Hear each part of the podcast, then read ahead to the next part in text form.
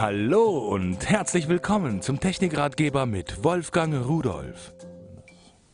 Eine Uhr von St. Leonhard, eine Armbanduhr habe ich hier. Schauen Sie mal, sieht doch gut aus. Golden Eleganz heißt sie. Äh, hat ein analoges Zifferblatt, so Perlmutt und schimmert so ein bisschen golden. Das Armband sieht gut aus. Eine Datumsanzeige da, ganz, ganz klein, können Sie sehen. Also äh, steht 17 drauf. Was ist das Besondere? Nun, äh, es war früher so, dass man Armbanduhren regelmäßig aufziehen musste. Hier an der Krone hin und her, hin und her äh, aufziehen. Warum?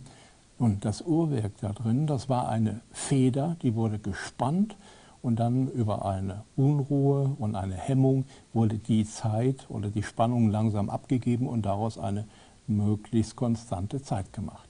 Später kamen dann Automatikuhren. Was war das?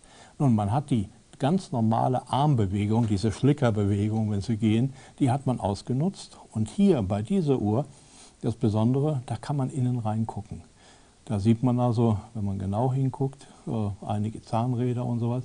Und hier unten, diese halbe Scheibe da, das ist ein Gewicht. Und sehen Sie, wenn ich die Uhr drehe, dreht sich das Gewicht mit.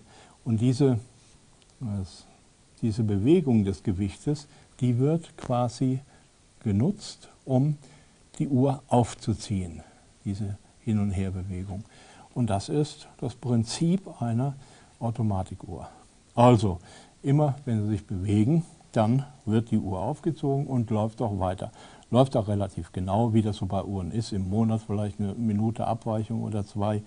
Ähm, das ist nun mal so, ist ja keine Funkuhr und äh, das reicht ja eigentlich auch aus.